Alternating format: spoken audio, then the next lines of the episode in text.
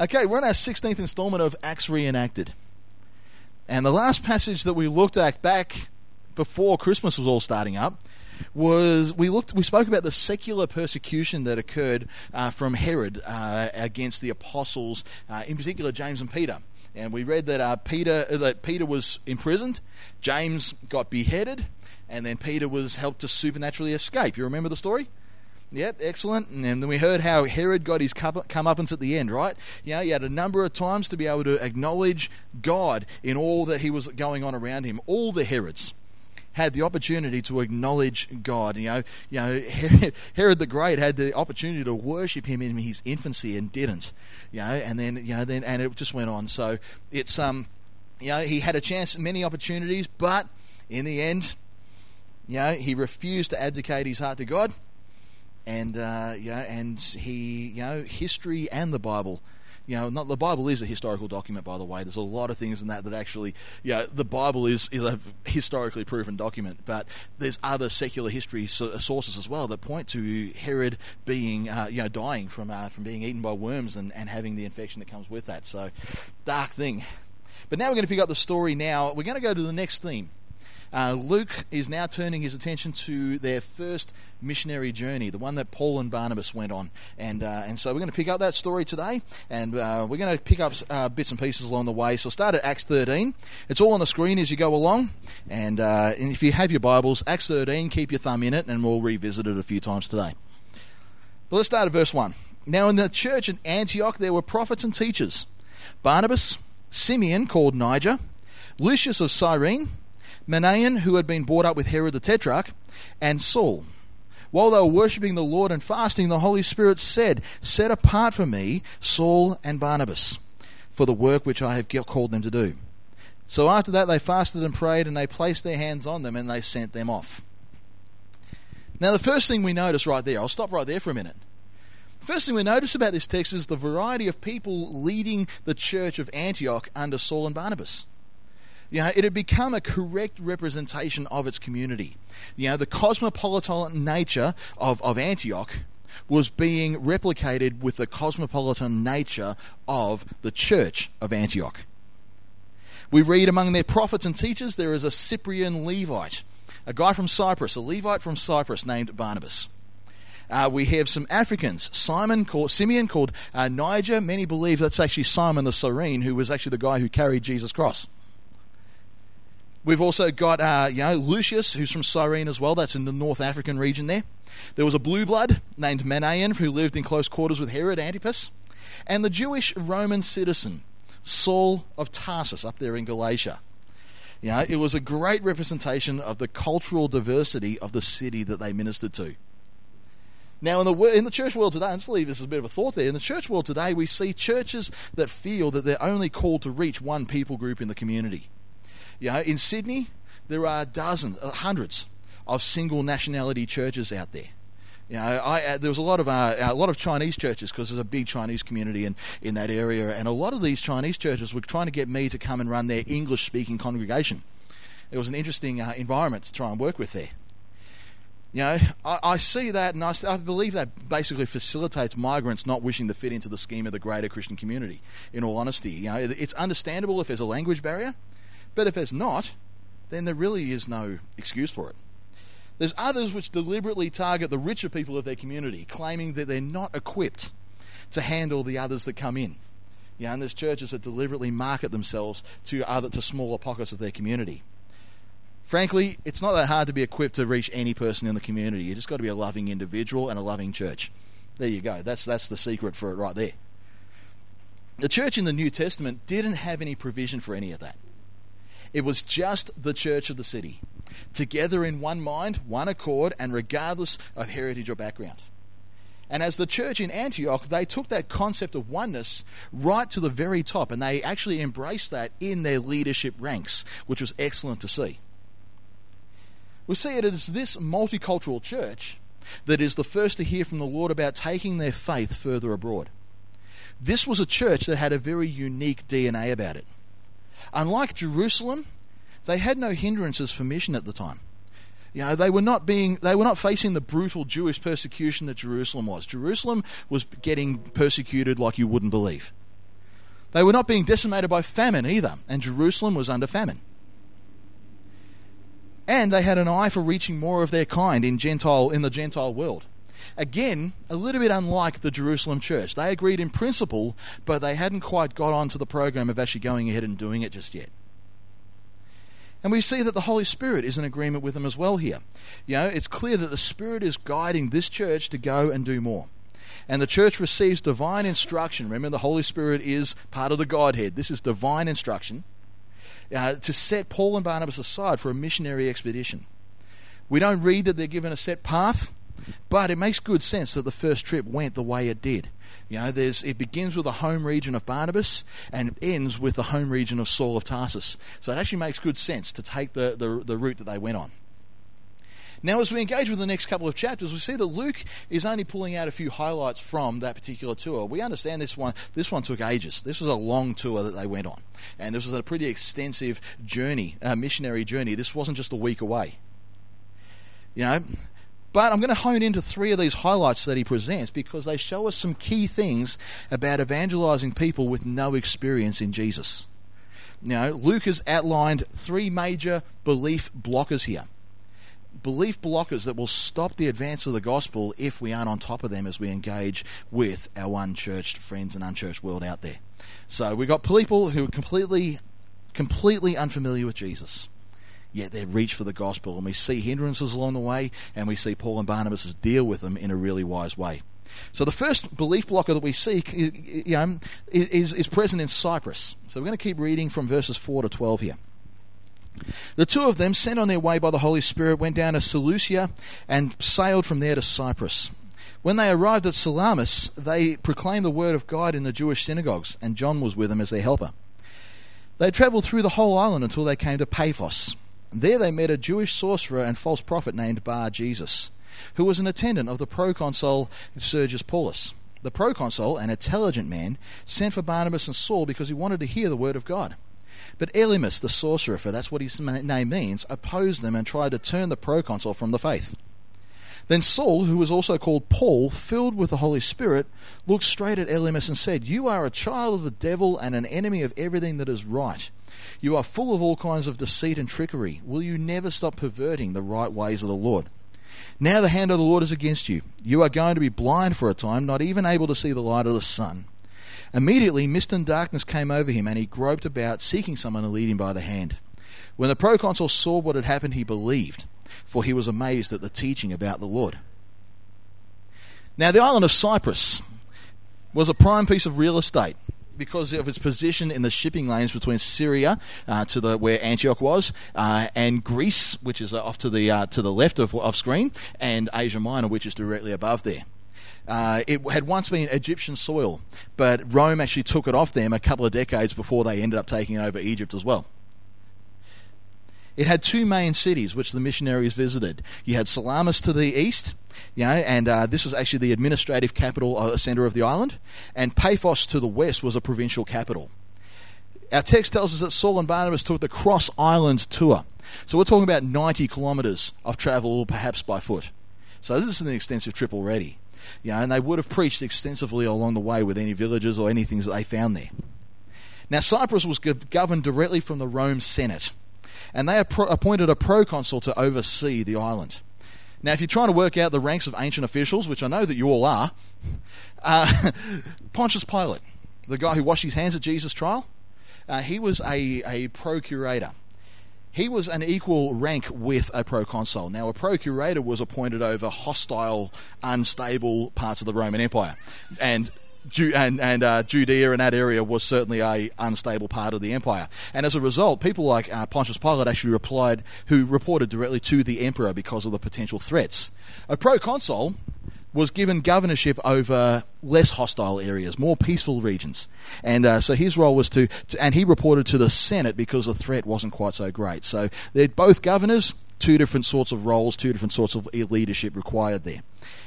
We see here that Sergius Paulus is the Cyprian proconsul at the time, and our passage, passage takes us straight to his quarters. As we read here, we can see that the proconsul is one of those people out there who's completely unprepared for what he's about to encounter. He's not Jewish, he's not even slightly aligned with them. He's not a follower of God in any way at all, but he's requested a hearing from these two visiting evangelists. Make no mistake, this is actually not initially a casual inquiry, by the way. You know, there's probably a bit of an uproar going on because that seemed to accompany Paul and Barnabas everywhere they went, right? Yeah, there was always uprises and people going, wow, what is this new truth coming out? Yeah, and, and there's no doubt that, the Sergius would have actually called them in for an audience first up to actually go, I want to make sure there's nothing uh, you know, harmful to the empire in what you're bringing here. I want to make sure that what you're presenting is safe for the community. But we also see here that the first belief blocker is poised to strike as well.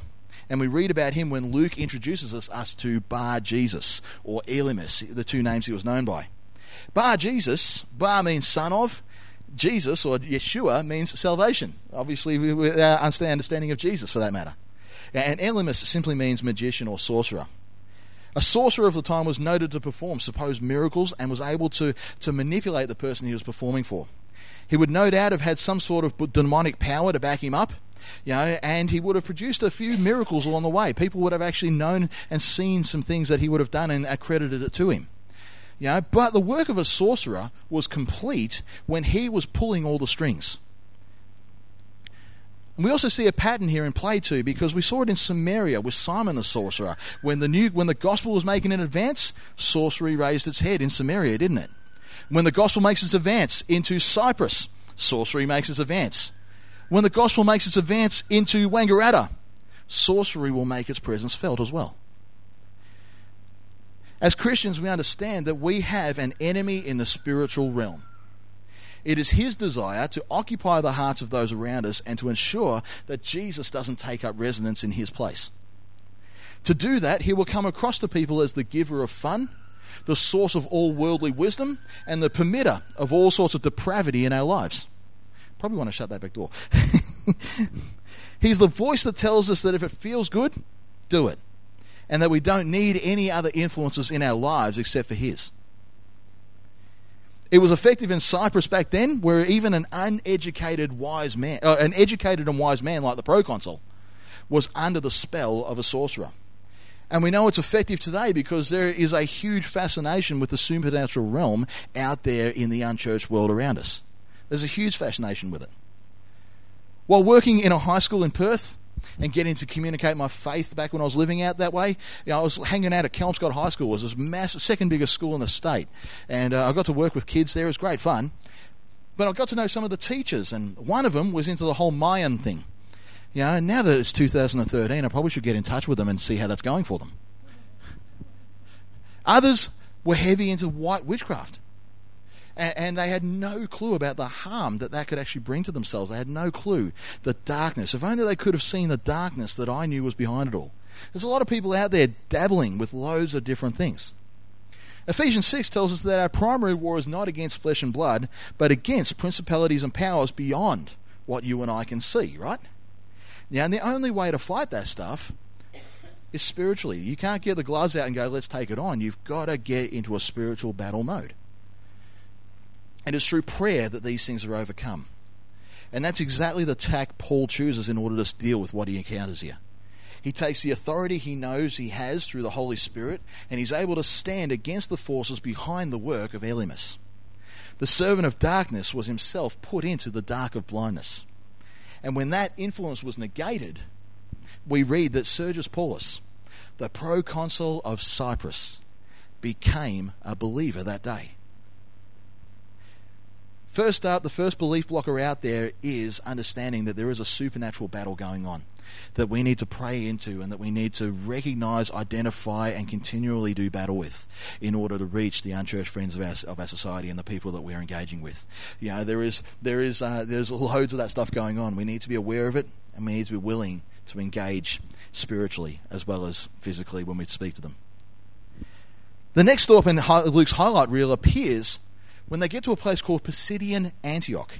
Pisidia is a bit further north, and uh, you know, and uh, it was a strategic city with uh, significant military ex- administration there. Paul has begun to settle into a pattern now, and uh, his approach is by visiting synagogues first up, and he's doing that to find an audience that just might get it. You know, the Jews, and he's, uh, he understood his call was to reach the Jews first and then the Greek, and so he went after the Jews first because they kind of had a background in this in this things that he was talking about. So it was good to find some allies, if you know what I mean. And then when they refused to listen, or when it was exhausted, that party would then go to the Gentiles and find them in his environment.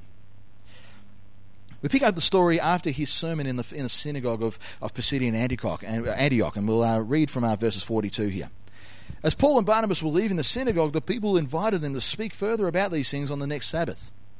When the congregation was dismissed, many of the Jews and devout converts to Judaism followed Paul and Barnabas, who talked with them and urged them to continue in the grace of God.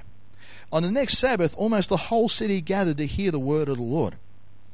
When the Jews saw the crowds, they were filled with jealousy they began to contradict what Paul was saying and heaped abuse on him. Then Paul and Barnabas answered him boldly We had to speak the word of God to you first. But since you reject it and do not consider yourselves worthy of eternal life, we now turn to the Gentiles.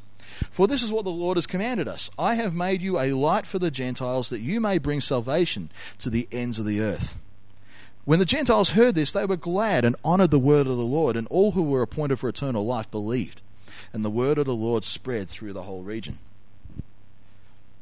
The next Gentile belief blocker that Luke has identified here is exclusion.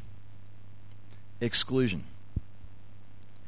We read here that the, the Jewish synagogue of Pisidian Antioch, that was a long ways from home. It's a long way from, you know, in the scale of things, Jerusalem is down here. you know, like about a, about two feet below the screen.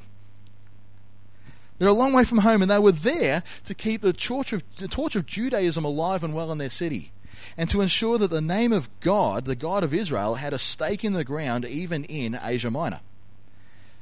But they were an ineffective force.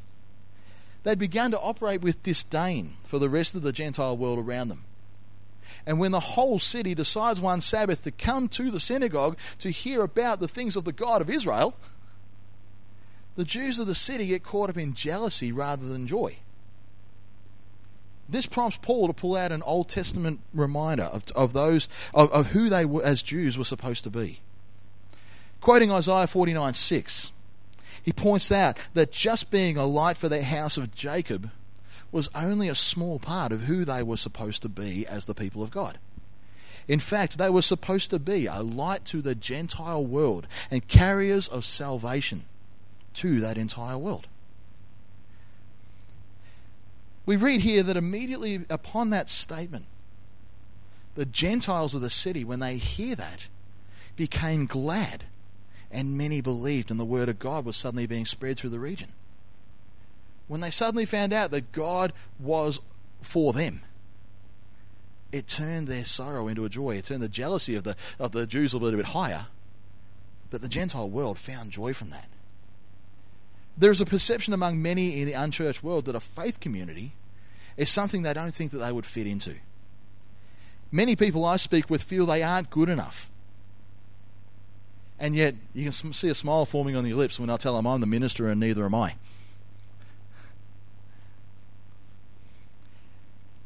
Others are still looking for the relevance of the church to them and their community.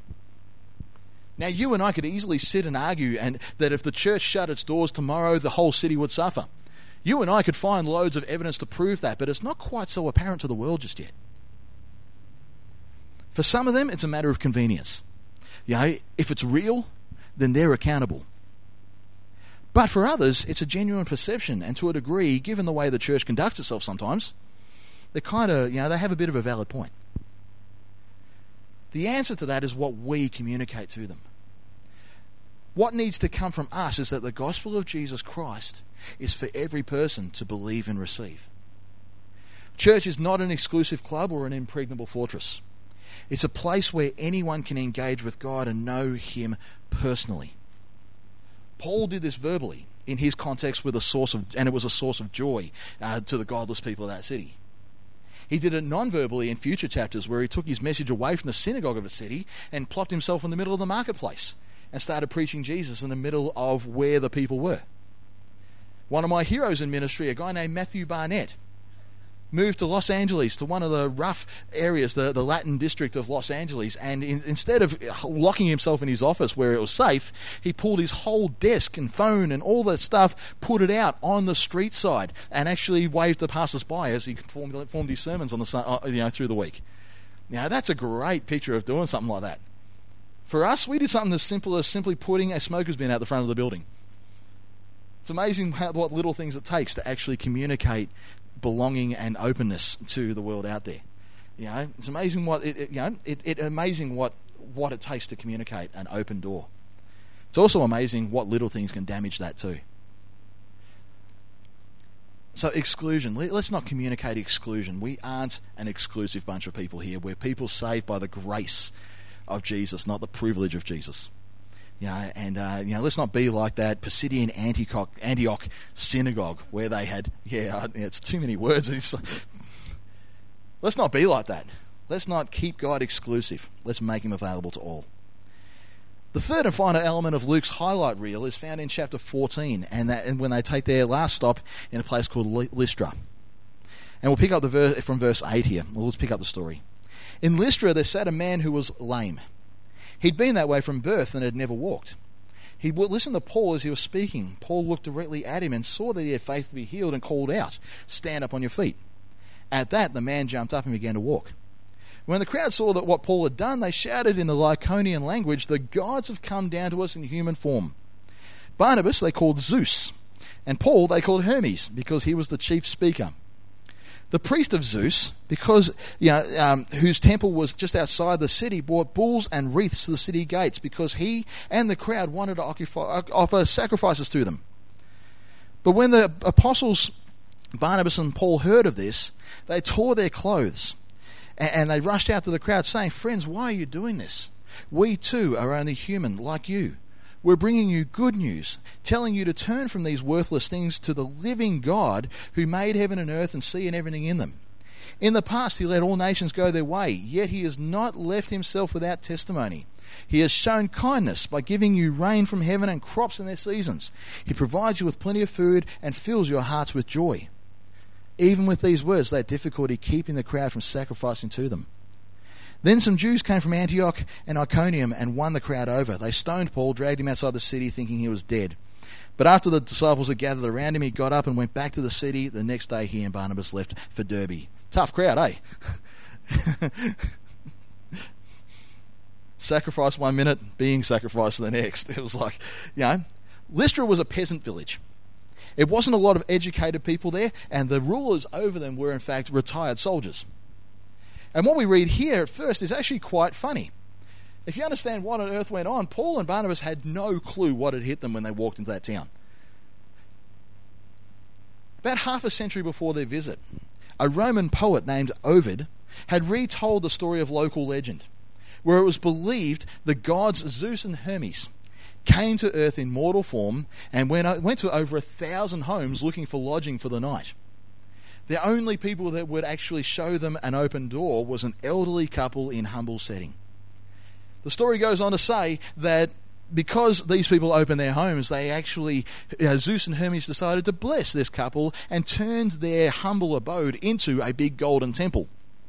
And for the thousand or so people who, who, um, who would not open their doors, they destroyed their homes and the people with a flood. That was the story of legend that they were quite familiar with. It was in their recent modern history um, uh, literature. So when these new, evidently powerful men come into town, there was no way they were going to anger their gods like that again. Paul and Barnabas probably had no clue until the priest came out with the bulls and a knife in tow. You see, out of their religious experience, we see that Luke has given us the third and final belief blocker in, the, in their missionary tour here. And that belief blocker is superstition. Superstition. The Lycaonian understanding of their gods was that they should never put a foot wrong with them, or the consequences would be dire. In fact, as we read in history about all these gods that were around in biblical times, it seemed that every god had to be kept appeased or kept at bay. You know, if a god was going to be somehow near, then it was because disaster was looming and they did all they could to keep their gods happy. That's why we read about them sacrificing their children, about them prostituting themselves, about worshipping and hurting themselves and self harming. Just look at the Mount Carmel experience, how they would cut themselves to actually try and make their God happy and, and answer by fire and, and all these different things. Loads of awful pagan pro- practice was there because they felt their gods needed to be appeased by doing those things. Their understanding of religion was superstitious and fear driven. While some people feel they don't belong, others feel unworthy, feel like unworthy objects when it comes to Jesus Christ or God for that matter. There is an understanding amongst many in our community today that God is angry with them and that they will never ever stack up. To them, it seems in their best interest to stay as far from God as they could possibly get, because coming front and center before Him is just too scary to, to ponder. We see Paul's response to that. It was a short sermon and a totally pagan based message here. There's no Bible to point out their sins, nothing to show their place in the covenant plan like he would for the Jews. In fact, his message was simply derived from the world around them. There is one true God who is living and active, and He's not made of stone. He made everything around us here. Those majestic mountains you see on the horizon, and that's actually a real account. Everything that grows in the sea and on the earth. And He's constantly displaying His kindness towards you. Your crops grow, the rain falls, you draw breath. Because the one true living God provides all those things. He is a source of your provision and the true source of your joy. Don't worship those statues. Don't worship us for that matter either. Instead, turn to the living Jesus Christ, the one true giver of life, and worship Him. That's the message in a nutshell there. That's the simplicity of our gospel message right there. We don't need to know chapter and verse all the time to reach people for Jesus. We just need to be able to point to a real, loving, kind, and joy providing Jesus who wants to take residence in their hearts. So we have one massive trip here. Three key highlights, three major keys to ministering to a Gentile world. It's a world that hopefully you are joining me in commitment to reaching. We've all got unbelieving friends and family, and I know that they're on our hearts often. Let those three things sit in our hearts and pull them out. Pull those gems out when you when you feel they're appropriate, or, or, or feel when you learn how to react to react to different situations as you engage with them further. Let me remind you stand and fight in the spiritual realm against the spiritual forces at work in their lives. Let us give ourselves to earnest prayer and walk in the authority that the Holy Spirit gives us. There's loads of things out there that are demonic in origin. Be faithful to pray against those things, and you'll see those strongholds fall.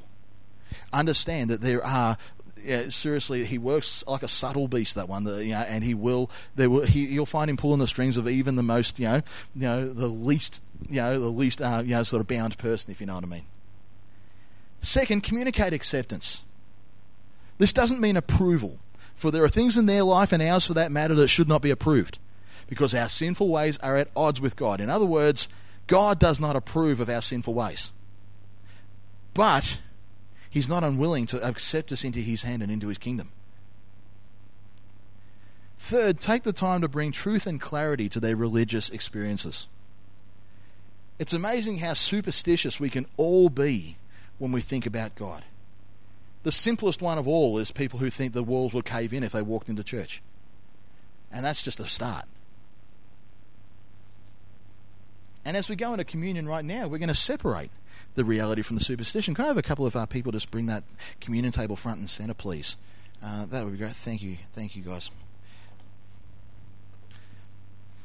Thank you very much. We're going to come around a time of communion with those three things in our mind, but let's look at the clarity for a minute here. Yes, our sin angers God. Romans tells us that our sin attracts God's wrath. Now, a superstitious heart will stop there. and go, that's it, God's angry with me. But that's not the end of the story. How many know that? The truth of the matter is that God has already poured out his wrath for sin. But he didn't pour it on us, he poured it on himself at the cross. Yes, God is near. And it's not because he's looking for evidence to destroy us, but it's fact he is in fact drawing near because he wants to restore relationship with us. He came so that we could be reconciled to him. Yes, God knows we're guilty of sin, but our guilt is dealt with. I didn't get to expl- the time to examine the details of Paul's sermon in the synagogue of Pisidian Antioch. But a key verse of that, you can go back in your own time, is in chapter 13, verses 38 and 39, where it says, Therefore, my brothers and sisters, I want you to know that through Jesus, the forgiveness of sins is proclaimed to you. Through him, everyone who believes is set free from every sin, a justification you were not able to obtain under the law of Moses. Key word of that verse is justified meaning a not guilty verdict. The act of justification means that God takes off the garment of our guilt and instead puts on, when we place our faith in Him, He puts on us a garment of righteousness.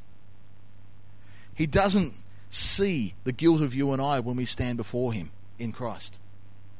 He sees the blood it took to buy us back. That's the clarity of the gospel right now. We don't come to Jesus thinking that anything we do can appease God. Jesus did all that for us.